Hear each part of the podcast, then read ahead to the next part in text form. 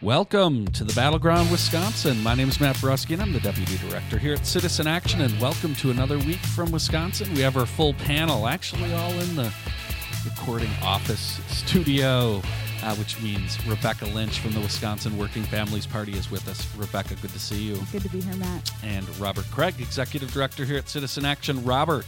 Good day, everyone.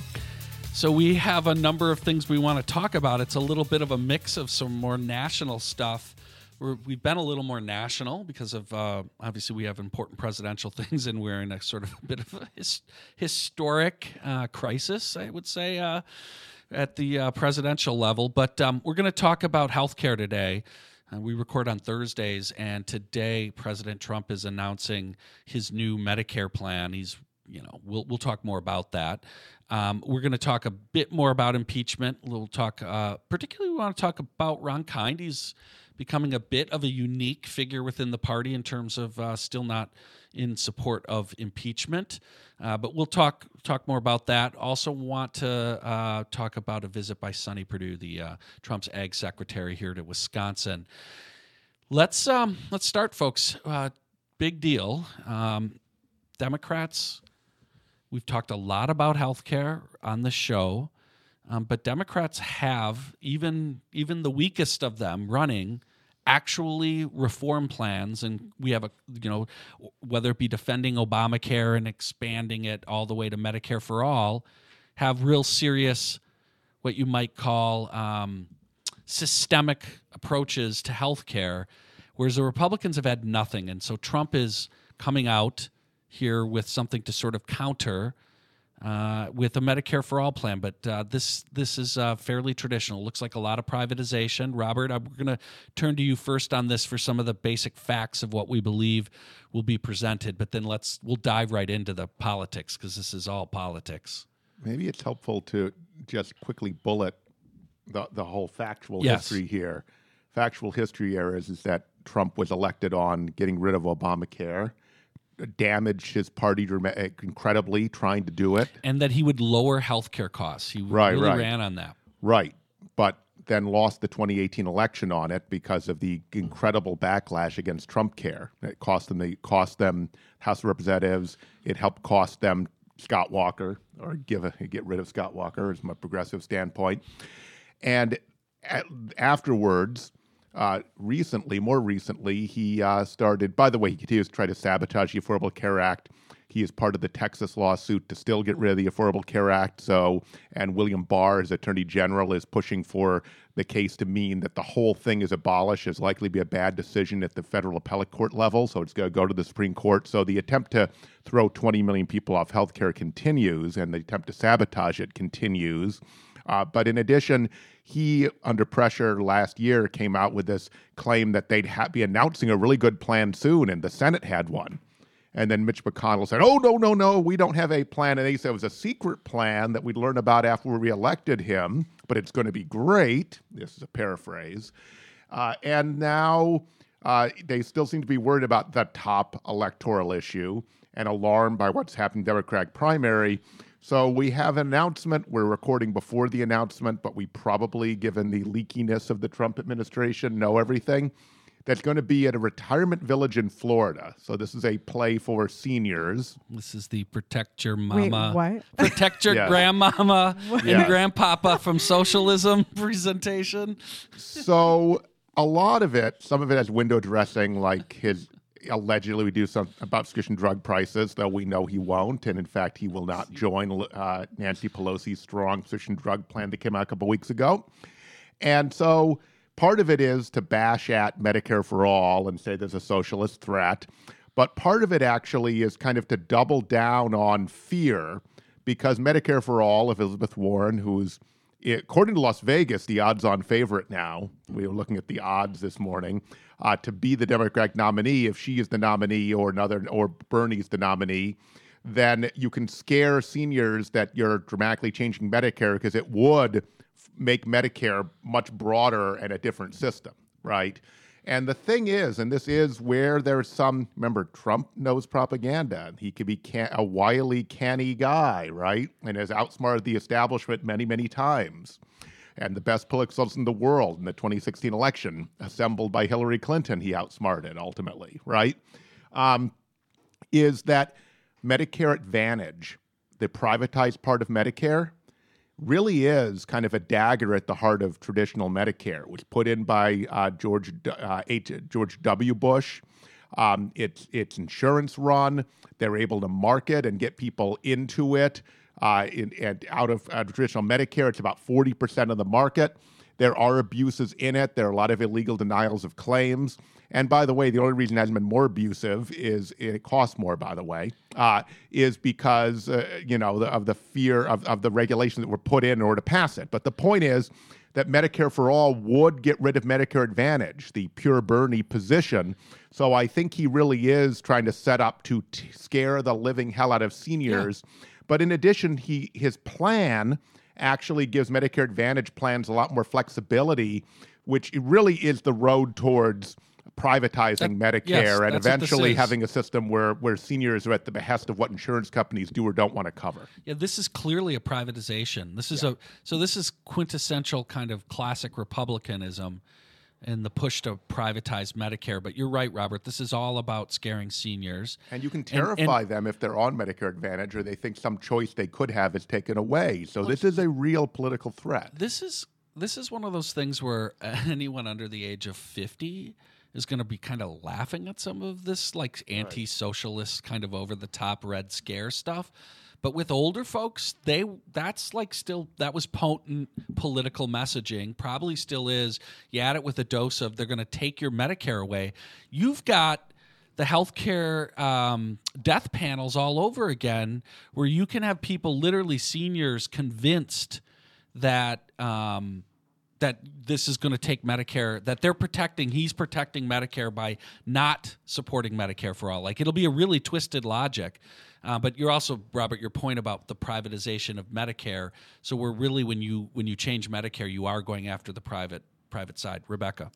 Um, so Robert, for example, Reuters has a story out this morning and the headline is Trump to unveil order aiming to boost Medicare health program woo seniors would you consider that like not a completely honest headline?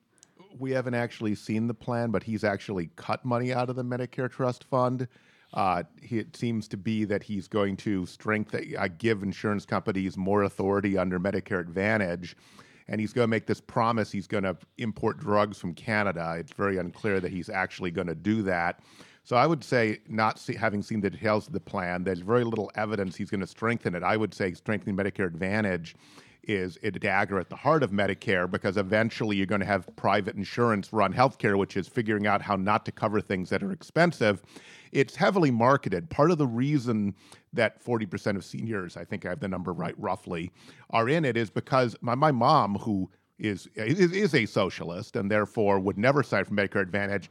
Every darn, it seems like constantly, every time she has interactions with health professionals, people are being paid to pitch it to her, and she's made to sit in a room and hear this pitch. So they're like hard oh, selling yeah. seniors to go over to this great Humana plan or this great United Healthcare plan. Robert, I, you know, the little bit I've read, the actual details about what they're doing is it's all stuff to make cuts. So yeah. this is all going to be tinsel on the top about fear and all, they're going to make it sound like they're investing but like they're they want to do increased telehealth services so they can keep people out of doctor visits right? Like that that's fine. I don't have a problem with that but that's all about trying to cut costs. There's other things where they're going to allow you to get parts of the deal if you convince other people to oh yeah to go to lower cost plans. There's a kickback. Seniors could share in the savings. Yes. So that's uh yeah. I mean, this is all stuff that like actually is about reducing costs, and there's nothing about like improving people's access or coverage. It's it's really unbelievable, but it's brilliant. Brilliant. And there's the carrot, packaging. the carrots tinsel, as Rebecca you were asking, right? The stick is real in the sense that loss aversion is hardwired in the human brain, and we will be telling if we try to pass Medicare for all, as written by Bernie and supported by Elizabeth, we will be t- telling hundreds of millions of seniors or, uh, that they have to leave Medicare Advantage, and we're putting you back in something else. And they'll be, and they'll also make med- people in Medicare traditional Medicare feel like it's a whole new system. Leah Vukmir tried to do that Tammy Baldwin successfully, but kept saying she was trying to abolish Medicare. And that will create a certain amount of fear, and seniors vote more than younger people. A lot of mixed metaphors with the carrots tinsel there. Um, There you I, go, true. I think we only have a minute left, but uh, I'm curious. So this is an executive order. Um, how much how much damage can President Trump do via executive order and not having to go through Congress on this? I haven't seen a good analysis of that. That's a great question.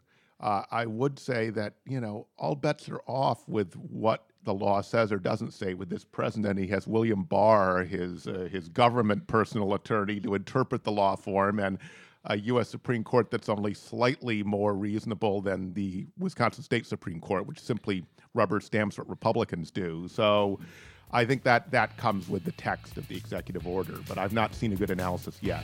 It's my understanding that he had like. Yeah, we, we got to take a break. I want to talk more about this after the break. You're, you're listening to the Battleground Wisconsin for Citizen Action.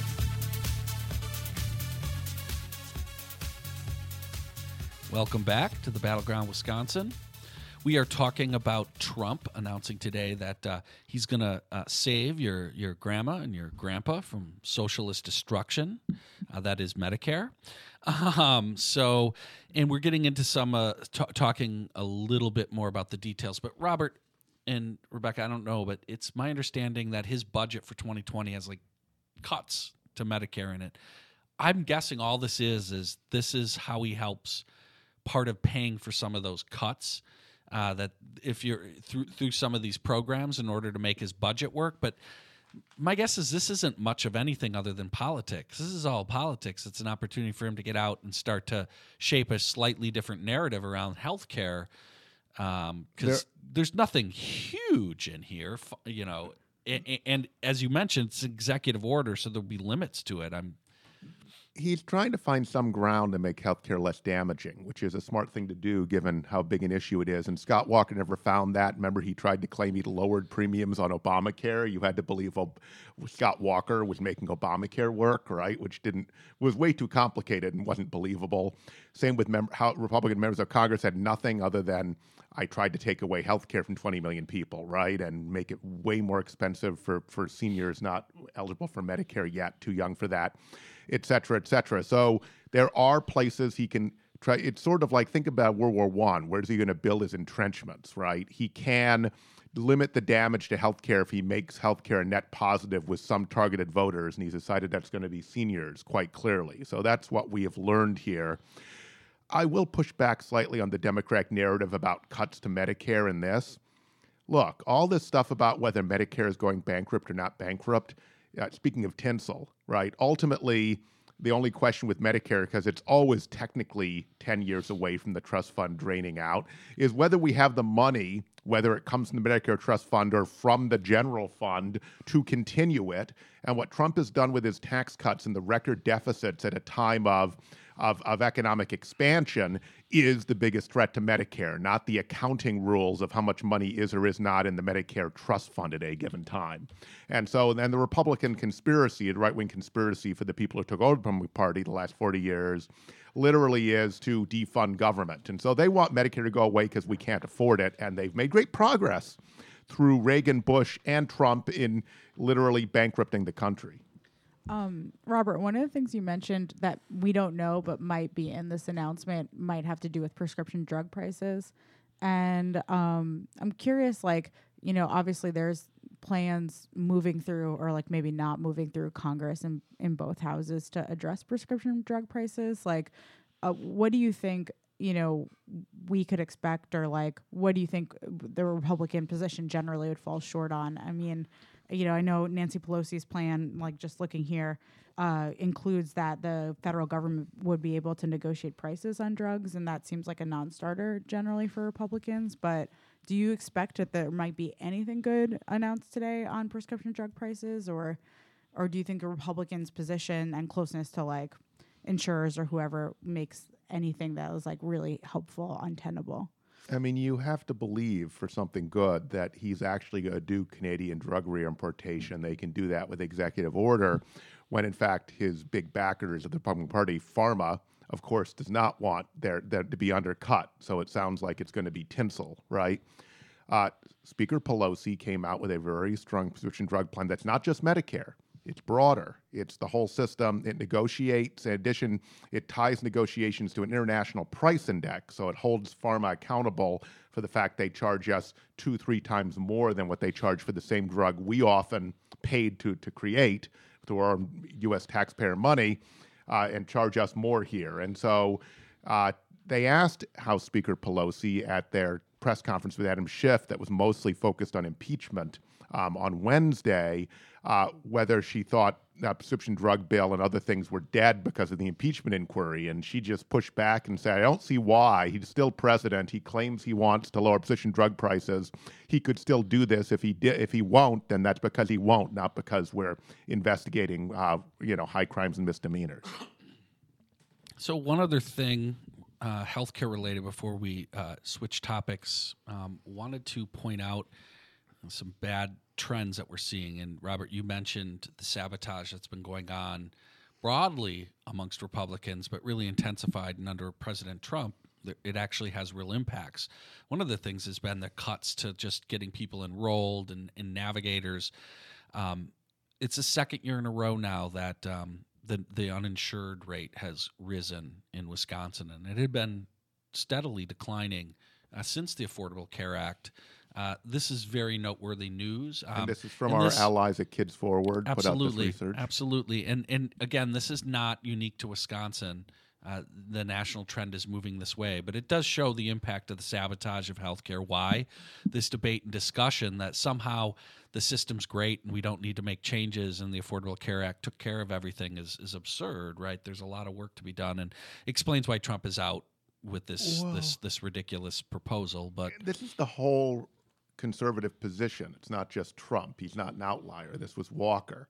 Their willingness, because you know the propaganda we see from Trump. I mean, propaganda has been uh, pushed to the limit by the modern Republican Party as well, of literally taking people's health care away, trying to undermine coverage and access, and then campaigning on making health care more affordable, et cetera with a straight face and having the arrogance and kind of the authoritarian tendency that I'm going to do what we want, but we're going to say it's something else is just appalling and it, it, degrades our whole democracy. It's part of the biggest problem we have is the do one thing, do uh, say one thing, do another, and the arrogance of willing just to.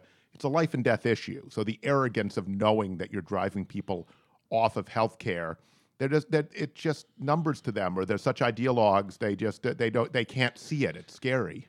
One other thing too, uh, it is worth pointing out. Evers administration this week uh, announced that they're going to be putting a half a million into additional navigator support to sign people up for both both for the Affordable Care Act, but folks who are eligible for Badger Care and Medicaid services to be able to get those, which are really important when that's all being cut and at the federal level. The and this state, is still right stepping in to should, try to replace yeah. all the money Trump has cut and the money he cut is the money that um, just makes it makes it possible for people to know healthcare is available and get help navigating the system because we're the ones who said to him uh, that it's going to be a better bipartisan compromise to have private insurance in the middle of it and these complicated plans you have to choose from. Now we're going to provide people no help in figuring that out. The final bit of healthcare related news uh, we mentioned Big Pharma. Uh, Josh Kaul did announce this week that Wisconsin is indeed pushing forward uh, against Purdue Pharma. Um, and we we know the last time we talked about this that uh, uh, AG Kaul was very upset with the national uh, settlement, and so Wisconsin's going to continue to push forward. We'll talk more about that, but we got to move on. Before we go, I to to break. I want to get a conversation started about impeachment again. We spent a lot of time last week talking about it, but we didn't uh, get in too deep on our own delegation. Rebecca, I know you started to have us uh, get us into a good conversation on it, but I wanted to spend a couple of minutes, and we can definitely fill into the next um, side of uh, after the break if we need to. But I want to talk a little bit about Congressman Ron Kind because he's uh, slowly becoming a little bit of a unicorn here. I'm not going to uh, go nuts. But we're down to I think less than ten um, Democrats that aren't in support of, of impeachment. Now in I, I, sh- I don't want to say in defense of kind. He he definitely has called for investigation. Is sort of taking this ground that like all of this process needs to move forward. He just I'm not I've not fully determined. I'm not sure Well, what he's waiting for. he seems but to be against an impeachment inquiry, but for an investigation. so he's it's like he's a for- he- parsing of yeah. that- that Right. sounds like a highly political position. Just- get away from a word. I have a separate thing to talk about about impeachment, and I think it's quick, so I think I can. Yeah, go for it. Go I? for it. Right. Um, so uh, as some listeners might know, uh, Monday and Tuesday of this past week was a very important Jewish holiday. And, you know, folks don't have their phones on, they're with family, they're worshiping um, in like, you know, our church and like synagogue. And uh, it's like, imagine it's like Christmas, right? And you don't reach out to people for work on Christmas, you don't bother them, they're doing their thing. And during that time, President Trump was lambasting one of the highest ranking, if not the highest ranking Jewish member of Congress, Adam Schiff, while he was celebrating Rosh Hashanah. And then last night, I don't know if either of you saw, but Donald Trump Jr. had this outrageous tweet that I just want to super quickly read because I think it needs to be it needs to be known that this is the government that we have in this country. Donald Trump Jr. said, and for those who don't know who Adam Schiff is, he is not just a radical liberal. He is someone who has been handpicked and supported by George Soros. So the layers of anti-Semitism that's coming from the very top of you know what Robert called our authoritarian government is chilling. Um, and I just wanted to like bring that into this impeachment conversation because it just like needs to be it needs to be exposed. It's really frightening. Well, did you know the uh, weird packet of information that the Inspector General of the State Department delivered to Congress that uh, apparently was given to the White House by Pompeo in a weird White House envelope? Uh, the page that's been revealed so far by news sources to be able to see it has to do with George Soros being behind the conspiracy to blame Russia instead of Ukraine for the 2016 election interference, which has definitively been proven by the Mueller report Yeah. Well, we're going to have to take a break. We'll come back. We'll talk a little bit more about this. You're listening to Battleground Wisconsin. We're Citizen Action. You can find us at citizenactionwi.org. Welcome back. We are talking about impeachment. Um, we were talking. I, I do want to allow little space about kind, and it's not, it doesn't have to be about kind, but just I guess you'd call it the center for what's left, right? Whether it be um, moderate Democrats or Republicans. Um, there one other slightly shifty thing this week. Uh, oh, by the way, and that's the new Trump word for shift, shifty shift. Have you heard that? No, I haven't heard It's- that. God.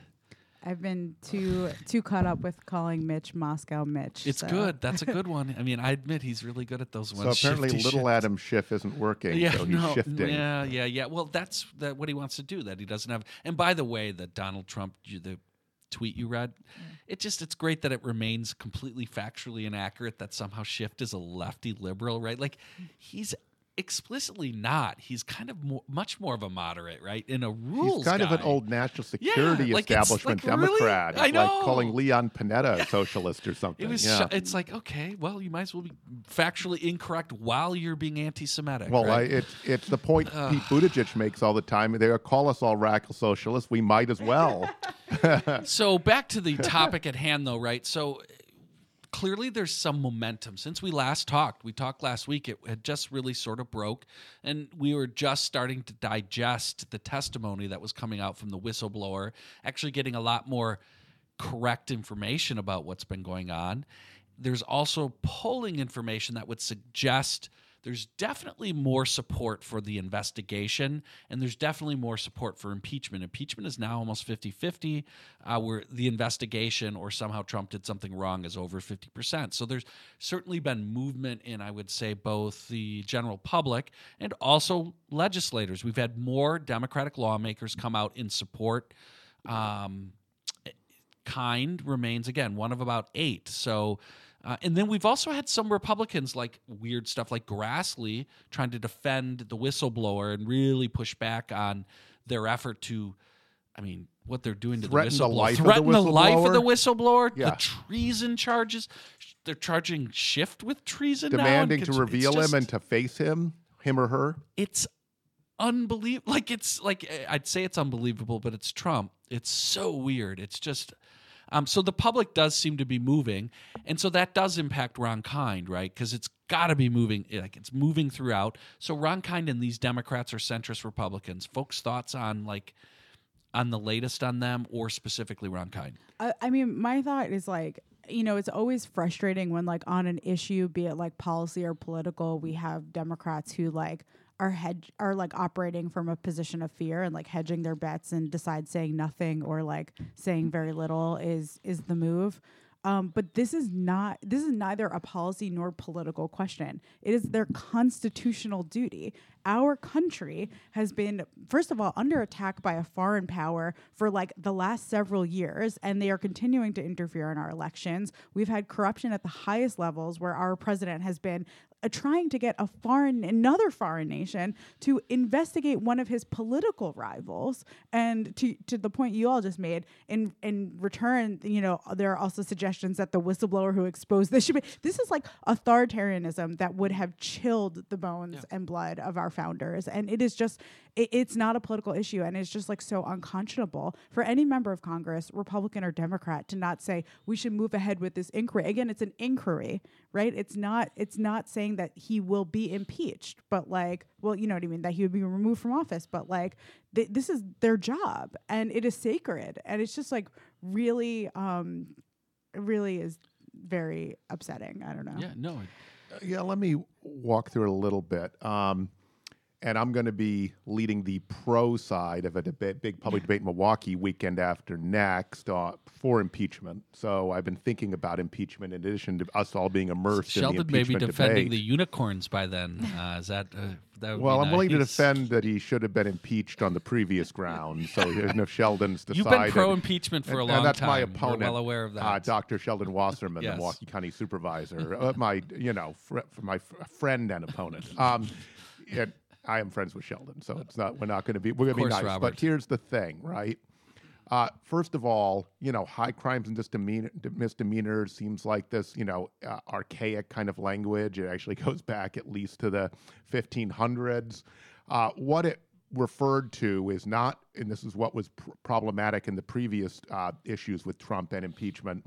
It is not about whether one committed crimes. There are courts for that. It is about a particular class of crimes, political crimes like abuse of power. Okay. And of course, laws change, right? This is not supposed to be that.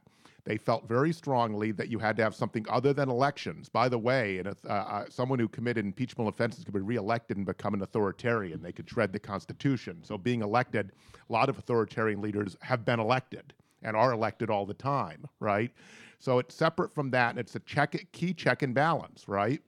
But what's interesting about it is, so in other words, this kind of abuse of power, using the power of the presidency to get to to, to coerce through blackmail um, a, for, a a country dependent on us for its existence in many ways to dig up dirt on a political opponent is like black letter law, impeachable and a high crime and misdemeanor. Okay.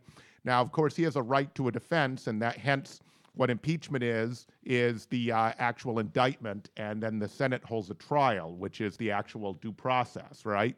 All we're talking about is the first stage, an inquiry as to whether or not the House should vote on whether to indict. Okay, it's, it's equivalent to an indictment, though it's not necessarily, it doesn't have to be a, crime, right, in terms of any federal statute or state statute, okay? Uh, that's number one. But number two, the founding fathers thought was essential for to keep a republic to have the ability to remove a president for abuse of gross abuse of power, right? Official abuse of power, but also vested it in the House, the decision to indict, which is the one they designed to be closest to the people. So it was they could have put it in some council of elders or something that was politically insulated. They did not, which means public opinion does matter.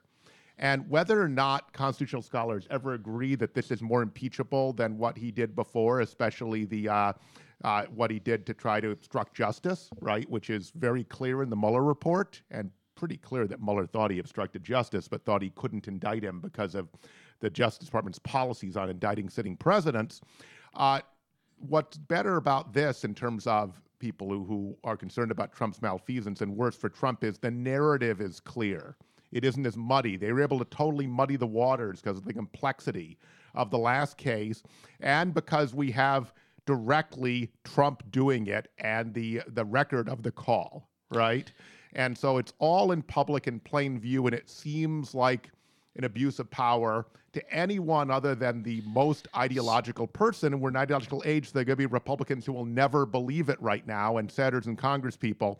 So that's why Kind is going to have difficulty because the case has such a strong public narrative. It's going to be hard for him to justify not having at first stage an impeachment inquiry though it does show that he could be a swing vote on the actual impeachment. And who knows? Maybe Well, that- there that is was evidence, be my question. exculpatory evidence for Trump here. It doesn't you- look do- like it, but we have to op- be open to that possibility. I want your thoughts. Do you guys think this guy, Kind, is going to vote for for impeachment, and this is just a process where he'll be able to say to the voters, "I wanted to hear all the evidence. Having heard all the evidence, okay, now, Robert, you go first." well, we don't know what no, other. yes, no, yes, No, no, no, nope, yes, no, yes, no. You've had enough. Yes, no. On current facts, yes. Okay, great. Rebecca, yes, no. Yes, as in he'll vote. Yes, for it? no. What, what's the Yes, he'll end up voting for Okay. impeachment. Okay, John McLaughlin. Yes. Yes, no, I know that's what yes, I tried to do. yes, yes. I was like, okay, you these progressives need a little McLaughlin. Yes, no, all right. So we're gonna. I think we're gonna move on from impeachment. We'll continue to talk about it. It's way too important an issue not to. If you're going to go full of uh, McLaughlin, you have to say then to us, wrong. Wrong. awesome. Well, that's great. So one uh, one thing that I want to mention before we go to break, uh, we can spend a little more time on it, but a Sonny Perdue came to town. We got to while we're talking about the Trump administration, and uh, for folks who don't know who Sonny Perdue is, it's a great name. Uh, he is the Ag Secretary for Donald Trump, and uh, he He came might through. be Southern. He's definitely Southern. Um, he came through, and this is a guy who basically, you know, it's called farmers whiners. Um, Small farmers. small farmers, Not agribusiness. Yeah, They're, they're the great creators. but you know, it was it's it's almost like sticking a you know something into a wound to bring this guy into the state and and yeah it's just because especially given what's been going on right now I- i don't want to get into the tariffs and stuff because we obviously know the tariffs aren't helping the farmers but you know the biggest issue and you know shout out to the wisconsin farmers union is really raising the idea that just it's not just the tariffs that are the issue. This was a huge problem before and has to do with the prices of milk. That's related to the fact that we are producing too much milk and we have these giant CAFOs and, and farms that were basically government policy encouraged them and, and certainly both the walker administration and federally we encourage the growth of producing more and more and that just creates an environment that is quite frankly toxic and is destroying local family farms and perdue is completely just AWOL on this discussion at all, right? And so to have them come, have him come through at a time when we're just we're hemorrhaging farms and and we're hemorrhaging largely these these smaller family farms that I think for most folks when they think of Wisconsin and they think they think that they think of these folks right and and these these farmers are critical to kind of creating a real rural community and all of them the the um the the economy that that It's also goes a way of life. associated It's with them beyond the It's- economics. it's huge both, right? And- w- way yeah. of living. the whole rural culture. I'm gonna we're gonna quick take a break. We're gonna come back. I want to give a, a chance to talk a little bit more on this, but uh, you're listening to the Battleground Wisconsin. We're Citizen Action.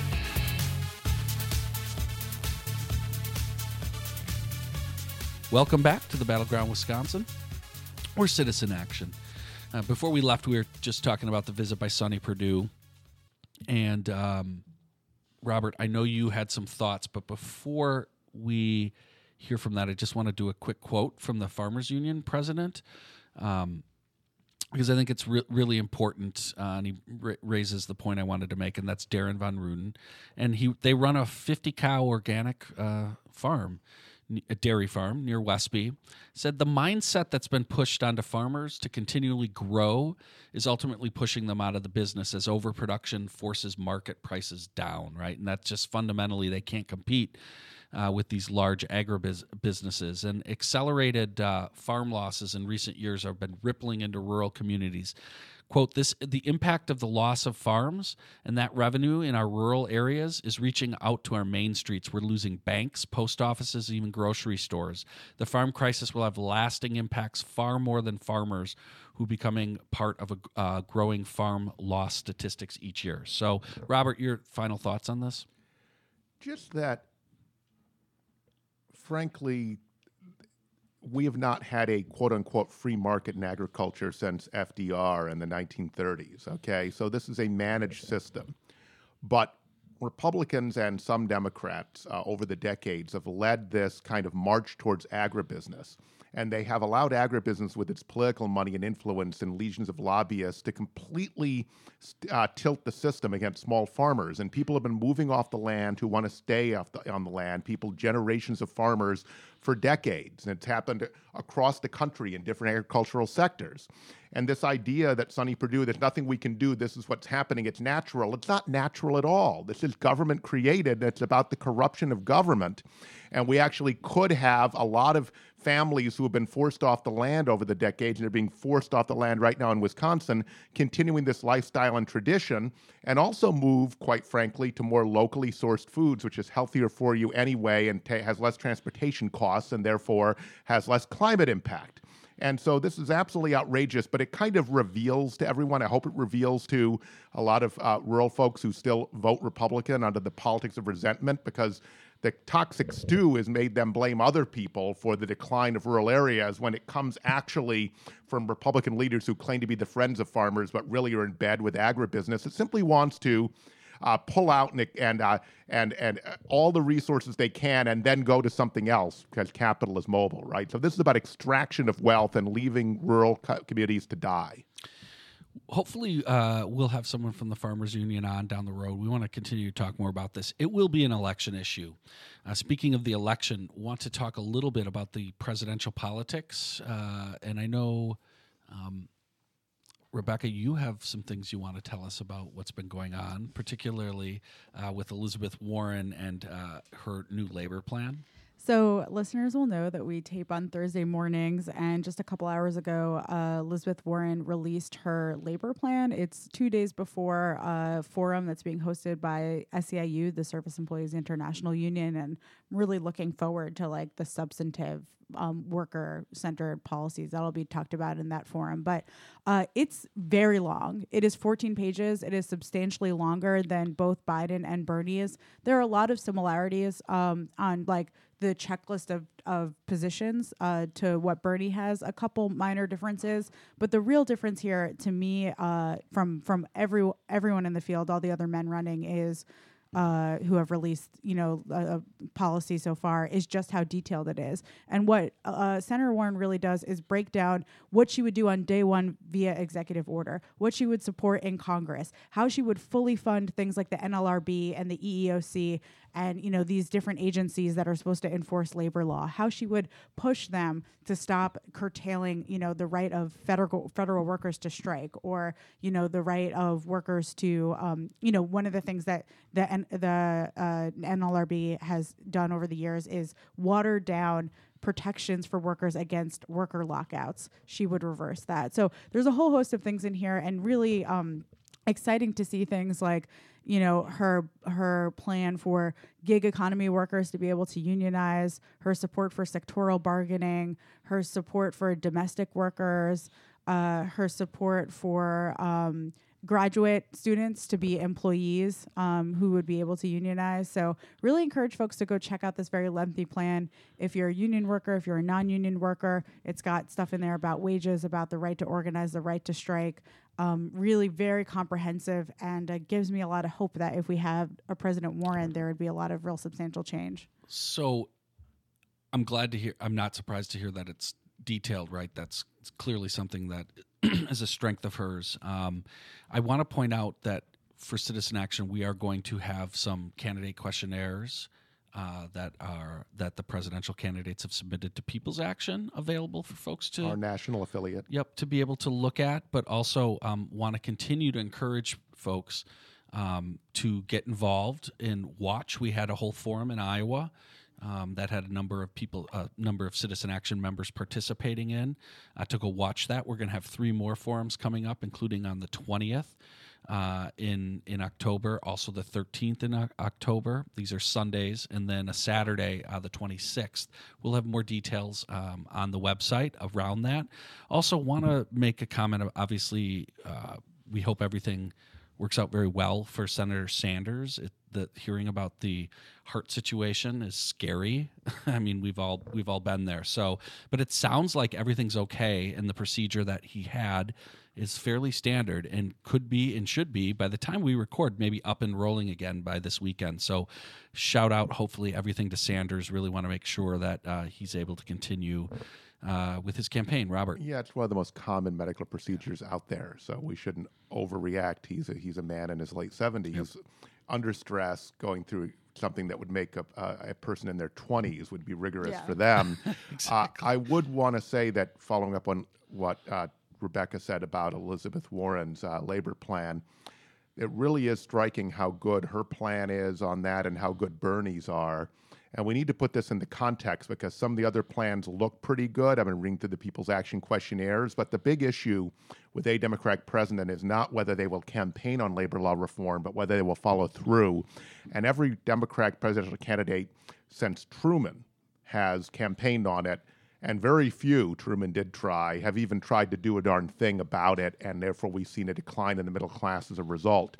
And so I believe Bernie and Elizabeth, I'm waiting to see if I actually believe the other candidates will prioritize it. Remember, Obama went and told labor, you know, it'll have to wait, I'm doing health care first, and then he, of course, never got back uh, to labor law reform. and and uh, Senator Sanders' plan is very good, and on the core um, issues and and stances about you know belief in the rights of workers and and the right to organize. It's just he his plan is obviously excellent. I would say that is very true, and you know I try not to think about you know what it would have been like for President Obama, who campaigned on his support for card check, if he had done that when he had mm. the House, the Senate, and the mm. presidency in mm. his first most potent year, we would not have President Trump. We would have had a stronger labor movement, and we would we the outcome of the election. I 100% believe would have been Well, different. they actually thought that they had a health care plan that would not lead to polarization and would f- attract bipartisan support. And you saw how quickly the Chuck Grassleys of the world, who knew better, who were part of negotiating the plan, started talking about not pulling the plug on grandma. That's in your quote. The one the one thing that isn't in her plan, and I, I also don't believe is in Senator Sanders' plan, is while there's support for federal workers to strike, there isn't support for what is an internationally recognized right for public sector workers to strike overall. And that there are a lot of places where public sectors are, I think, illegally and not in step with like And that- international consensus allowed to strike. That's a great point, Rebecca. It's kind of a, a hole in some of these plans because, so as folks know, state public employees and local are under state labor law and are at the whim of legislatures, which we found out about with Act 10. There doesn't seem to be a plan to deal with that per se out there. And it may be because some of the stronger blue states like California are so advanced that it's, Yeah. a, it's a political football. Yes. Uh, but remember, there was no repeal of Act 10 so far in the Evers administration either, where there was an attempt to repeal right to work and uh, the and, and to restore prevailing wage. And so there's a there's still a big kind of black hole when it comes to uh, pu- public employees, state and local, in terms of labor law discussions. But even I know we don't have that much time left, but even in New York City, um, you know, a very good friend of mine, incredible organizer, is now working in the Warren campaign, which is very exciting to me. Michelle Gilliam, and she comes out of the Transport Workers Union, and they're not allowed to strike, and when they do, they get fined. Um, and that is just again not in accordance with I, I- you know international consensus, and is re- it really takes away the power of those workers to be able to effectively bargain with the state. Well, there are a whole class of public employees in Wisconsin, like home care workers working at UW Hospital, that have no right to a union. So, speaking of a union that still has one and is on strike, I'd like to get some information out and remind folks uh, that the strike is still going on. And um, this week, uh, a proposal was rejected. Uh, Local 772 continues uh, to have its pickets up in Hudson. Want to encourage folks to go to that picket. Uh, can be found at 2200 Willis Miller Drive. And uh, shout out to Mandela Barnes and Patty Schachtner. They're going to be out there today uh, at 4 o'clock this afternoon, Thursday. So unfortunately, uh, before we uh, get this uh, podcast up, but we want to remind our listeners make sure you get out and support the UAW wherever you live. With that, we got to wrap up this Battleground Wisconsin. We'll see you next week here from Wisconsin.